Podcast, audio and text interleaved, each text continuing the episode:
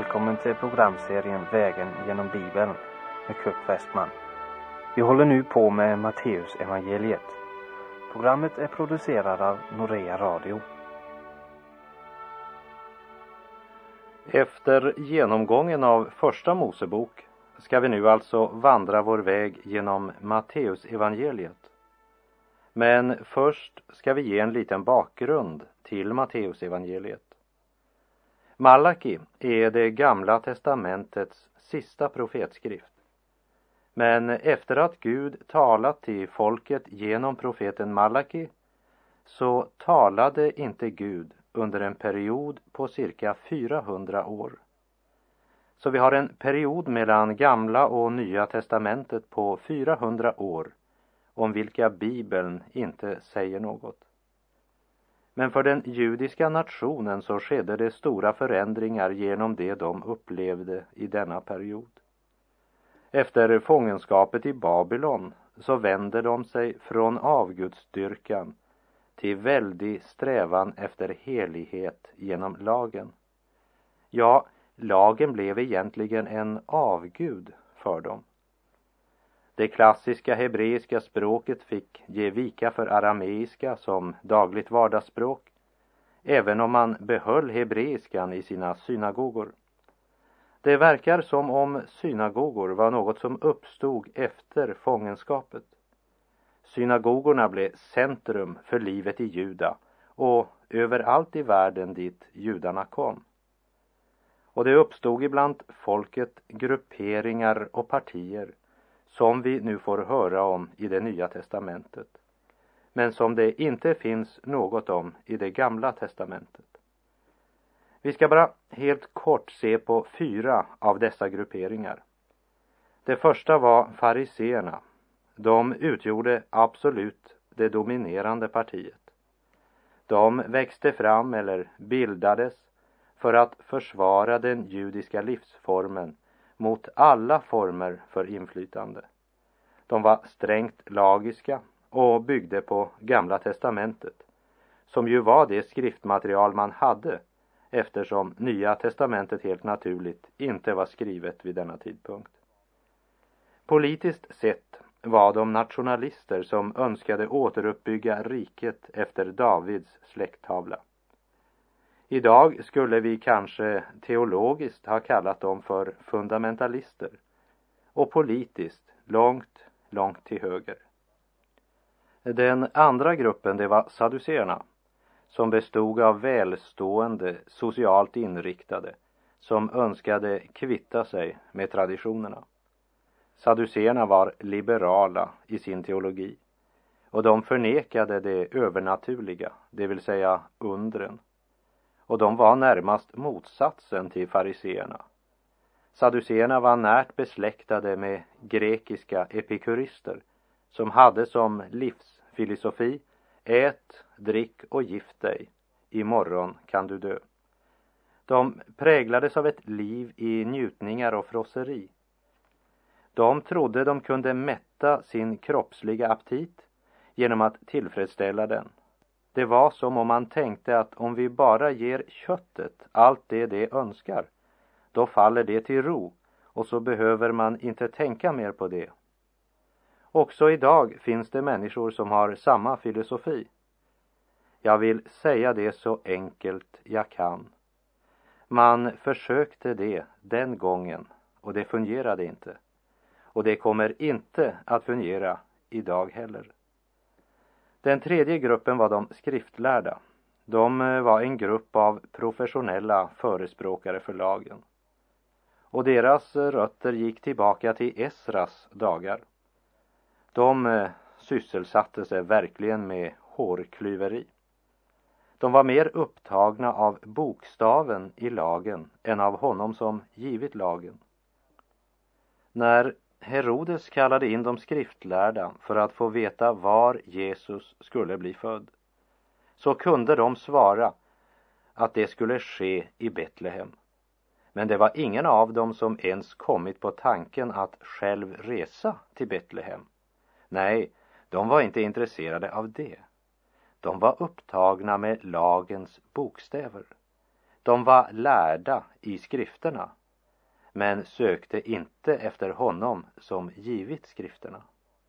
Och det är en fara när vi bara önskar information och kunskap från Bibeln utan att överföra det eller praktisera det i vårt dagliga liv. Genom studium kan vi lära grundläggande fakta om skriften och hela det teologiska innehållet utan att låta Guds ord fylla våra hjärtan och regera våra liv. De skriftlärda föll i den gropen eller fastnade i det spåret. Och det är tungt att måste säga det. Men några av de mest hårdhjärtade människor jag möter är fundamentalister. De är redo att närmast stycka en person för att fasthålla ett litet komma eller en nyans. Man glömmer att det är inte människan som vakar över Guds ord, för ordet från Gud står evigt fast och det är Gud själv som vakar över ordet sitt. Vi ska läsa det och praktisera det i våra liv.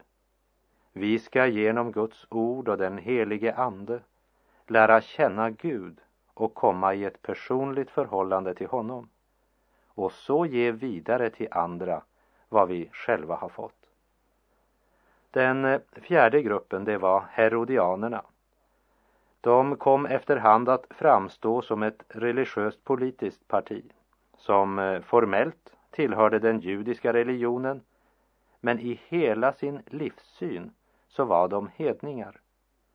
Herodes den store utövade ju ett stort inflytande på sin samtids unga judar. Och det gjorde han bland annat genom att införa romerska idrottsgrenar i Palestina. Han lät också bygga avgudstempel. Herodianerna stod egentligen i motsatsförhållande till det övriga judiska folket. Likaväl allierade de sig med fariseerna och saduceerna i deras opposition mot Jesus. Tiden mellan det gamla och det nya testamentet var en tid med mycket stor litterär aktivitet, trots att det inte var någon uppenbarelse från Gud i den tiden. Till exempel Gamla testamentet blev översatt till grekiska i Alexandria i Egypten under perioden från 285 till år 247 f.Kr. Den översättningen användes bland annat av Paulus. Även om det alltså var en tid som var präglad av Guds tystnad så är det uppenbart att Gud förbereder världen för den kommande Kristus. Både det judiska folket, den grekiska civilisationen och det romerska imperiet samt eh, folkmassorna i Orienten blev alla förberedda för den kommande Kristus. Så att historien kom till det som Paulus kallar för tidens fullbordan.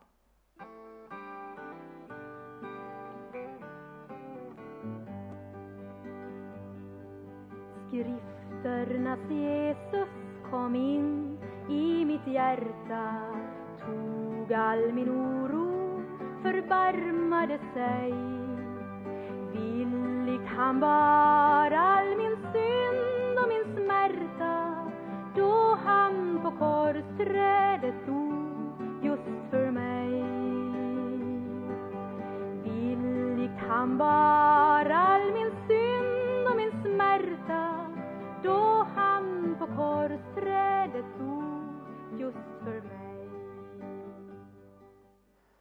Matteus evangeliet är det första av fyra evangelier som alla hänvänder sig till fyra stora folkgrupper. Matteusevangeliet skrevs för nationen Israel. Det skrevs först på hebreiska och riktade sig framför allt till de religiösa människorna. Markusevangeliet tar sikte på romarna. Den romerske mannen var en handlingarnas man som trodde att regering, lag och ordning det var metoderna till att styra denna värld. Och det finns många idag som menar att det är vägen också idag. Det är sant att det måste vara lag och ordning. Men romarna insåg snart att de kunde inte styra världen med detta alena. Världen behövde höra om en som trodde på lag och ordning, men som också erbjöd förlåtelse av synder och nåd och barmhärtighet från Gud. Och det är den Herre som Markus evangeliet presenterar för romarna. Lukas evangelium, det var skrivet med tanke på grekerna, de lärda och tänkande, de eh, intellektuella. Johannes evangeliet, ja det var skrivet för de troende men också indirekt för Orienten med all sin mystik och människoskaran där som längtade efter befrielse. Också idag tränger ett rop ifrån världens sårade miljoner. Och det är Kristus man behöver, inte religion. Och den svage såväl som den starke behöver en som har styrka till att frälsa honom. Den intellektuelle behöver en som kan fylla hans mentala och andliga behov. Och den eländige och förtvivlade behöver en frälsare som inte bara kan frälsa honom men upprätta honom och uppbygga honom så att han kan leva för Gud. Och här måste vi säga att den människan som verkligen hamnar i Guds ljus, han ser sin eländiga ställning. Den självförnöjda har inte sin trygghet i att han verkligen håller måttet inför Gud, för det gör han inte. Men om inte Guds ord med sitt gudomliga ljus får avslöja våra liv så får vi en falsk trygghet. För i ett rum där det är helt mörkt, där är dammet inte något problem. Och här har jag ett minne från min barndom. Jag växte upp i en liten bygd i Västerbotten som hette Bygdsiljum. Far hade bageri och parkservering med svanar, gräsänder, fasaner och påfåglar. Och det var inte alla fåglar som klarade den kalla vintern i Västerbotten. Och därför hade vi ett rum i källaren under bageriet där fåglarna förvarades under vintern. Jag var en cirka sju år gammal. Jag hade fått ansvar för att ge fåglarna bröd och korn varje eftermiddag. Och det jag nu ska berätta det hände en eftermiddag på våren. Jag och far gick ner till fåglarna. Jag öppnade dörren in i det så kallade påfågelrummet. Genom det ganska smutsiga fönstret lyste vårsolen in. Och där solen strålade in där kunde man se en enorm sky av damm i rummet. Och jag höll för näsan när jag gick igenom den av sol upplysta delen. För jag ville ju inte ha all den smutsen i mig. Vad gör du? sa far. Ja, jag bara höll andan när jag gick genom allt det dammet, sa jag. Ja, men du andas ju nu, sa far. Ja, men här är det rent, sa jag och jag fick närmast chock när far förklarade för mig att där jag stod längst inne i fågelrummet, där var det precis lika dammigt som där solstrålarna lyste in. Men det var bara i solens ljus man kunde se hur det verkligen var. Och på samma sätt är det med många människor idag. De känner sig inte det minsta bekymrade för sina synder. Och så illa är det ändå inte med dem. De är inte värre än andra Eh, vad nu egentligen det ska betyda. Tänk vilken överraskning när de ska stå inför Gud och göra räkenskap för sina liv. Och Guds ljus faller över deras liv och de får se det som det verkligen är. Det blir tusen gånger så förskräckligt som det jag upplevde i fågelrummet. För eh, jag kunde ju bara gå ut ur rummet. Men på den stora dagen går ingen bort från Gud. Så låt oss be om att vi på vår vandring, vägen genom Bibeln, så skulle något av ordets och andens ljus falla över våra liv så att vi verkligen fick möta honom som kan ta bort alla våra synder och rena oss från all orättfärdighet.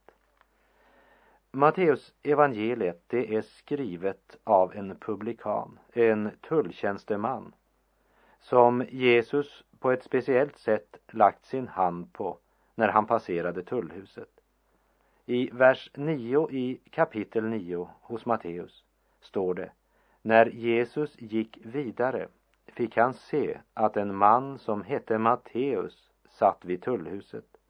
Han sade till honom Följ mig. Då stod han upp och följde honom. Matteus var en Jesu lärjunge, en Jesu efterföljare. Han var apostel. Namnet Matteus, det är en grekisk kortform för det hebreiska namnet Matatias. Och det finns många källor som starkt bekräftar att det var Matteus som skrev Matteusevangeliet på hebreiska för nationen Israel. Vi ska inte här gå för mycket in i detaljerna men bara konstatera att Matteusevangeliet presenterar himmelriket. Ordet himmelrike, det förekommer faktiskt 32 gånger i Matteusevangeliet och ordet riket förekommer 50 gånger. Och därför är det nödvändigt med en viss förståelse av ordet himmelriket för att förstå något av Matteusevangeliets budskap. Och låt mig klart få säga, och jag gör det kategoriskt och dogmatiskt, riket och församlingen är inte detsamma. Även om församlingen tillhör riket så är det stor skillnad på dessa två.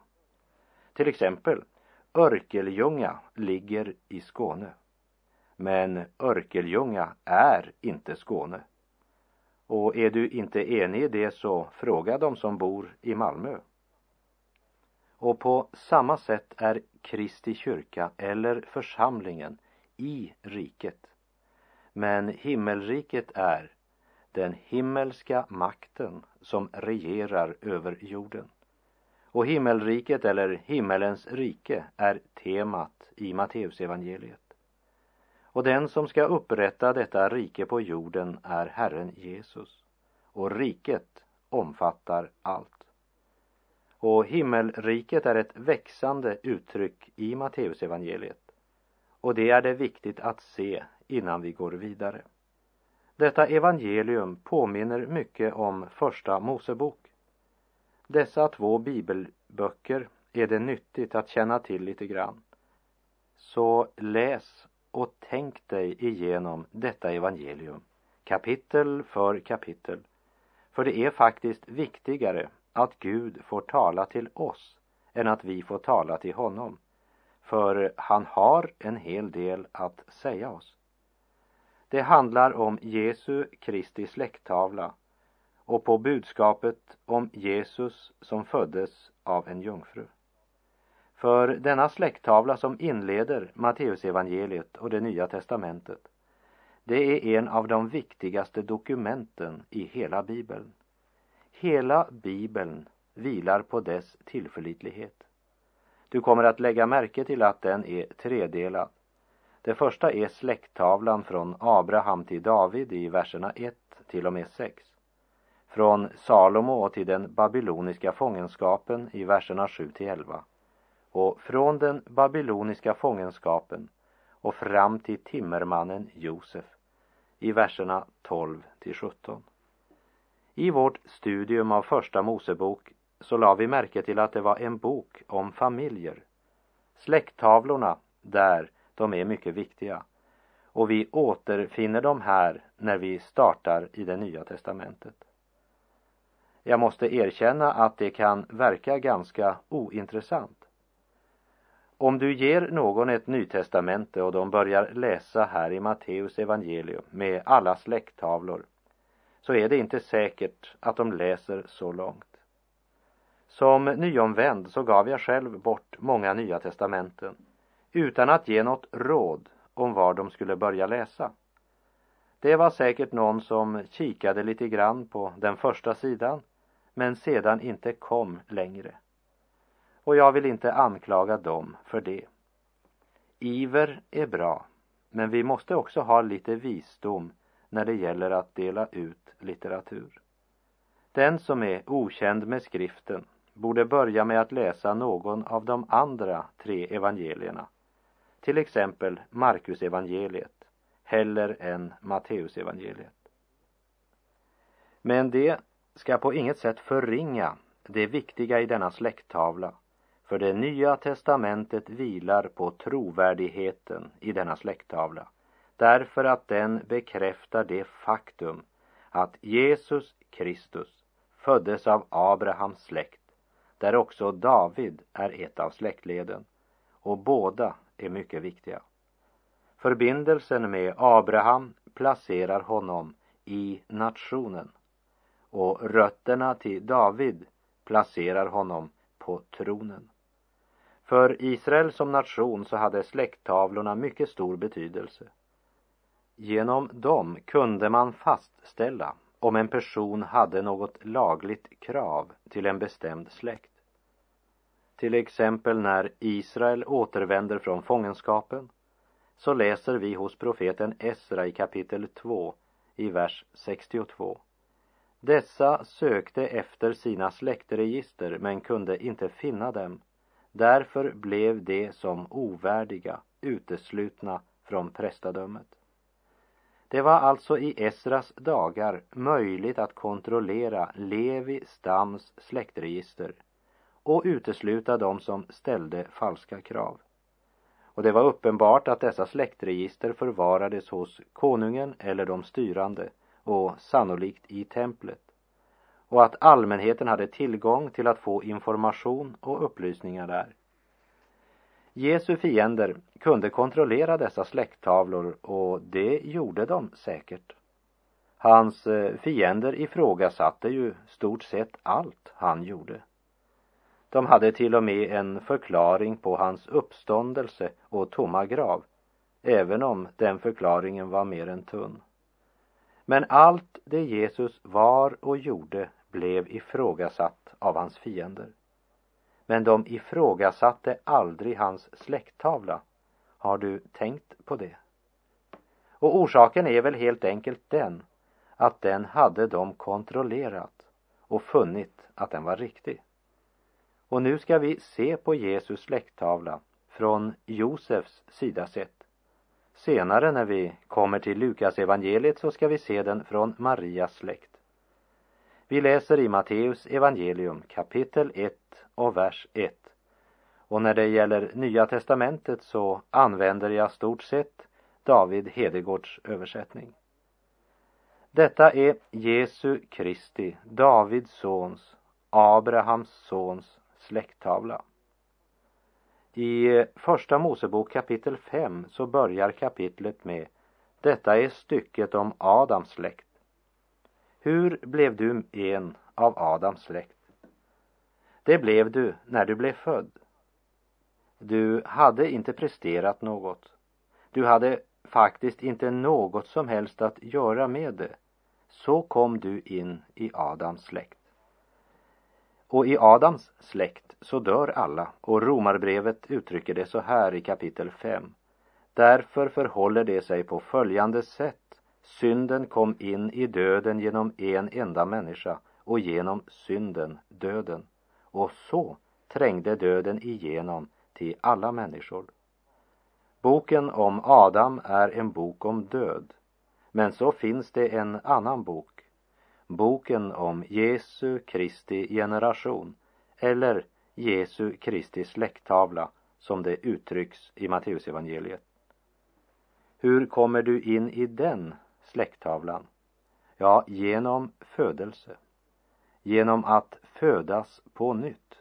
Jesus säger i Johannes 3 och vers 3 Om en människa inte blir född på nytt kan hon inte se Guds rike. Genom pånyttfödelsen skrivs vi in i livets bok hos Lammet.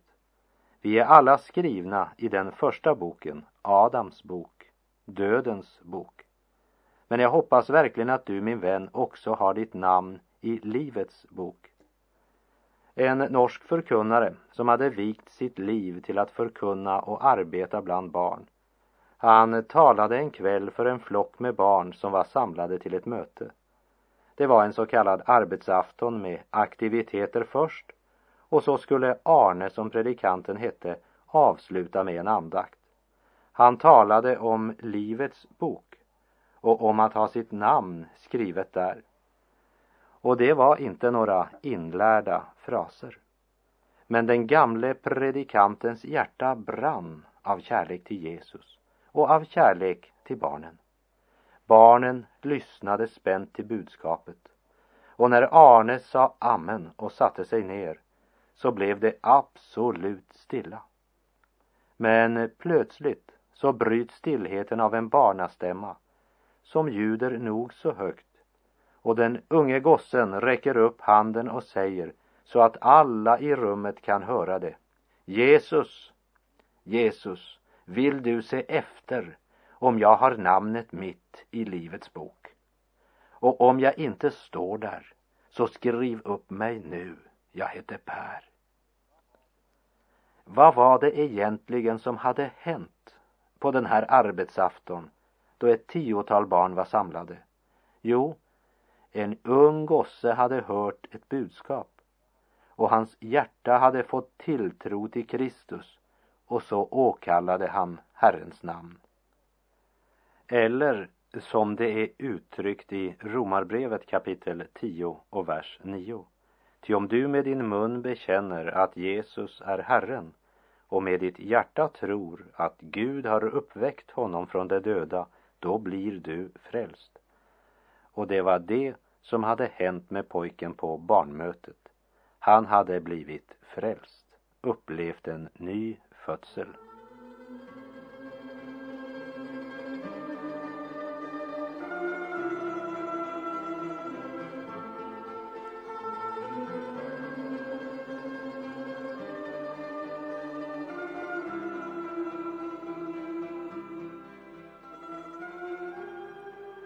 Men när Matteus säger i första versen Jesu Kristi, Davids sons, Abrahams sons släkttavla, visste inte Matteus att Abraham levde före David. Ja, det visste han mycket väl och det framgår också i resten av släkttavlan. Men varför har han då David först här? Därför att han presenterar Herren Jesus som Messias honom som är konungen, honom som ska etablera det himmelska kungadömet på jorden. Och det kommer först. Han måste vara av Davids släkt för att profetiorna Gud gav till David ska uppfyllas, fullbordas. Han är också Abrahams son och även det är viktigt. Därför att Gud hade sagt till Abraham och i din säd ska alla folk på jorden välsignas. Och i Galaterbrevet 3 förklarar Paulus vad som menas med säd. Nu gavs löftena åt Abraham och hans avkomling. Skriften säger inte och åt dina avkomlingar. Den talar alltså inte om många utan om en och uttrycket din avkomling eller din säd syftar på Kristus. Så Jesus Kristus är Abrahams son med stor S. Och med det så säger jag tack för den här gången. På återhörande om du vill. Herren vare med dig. Må hans välsignelse vila över dig. Gud är god.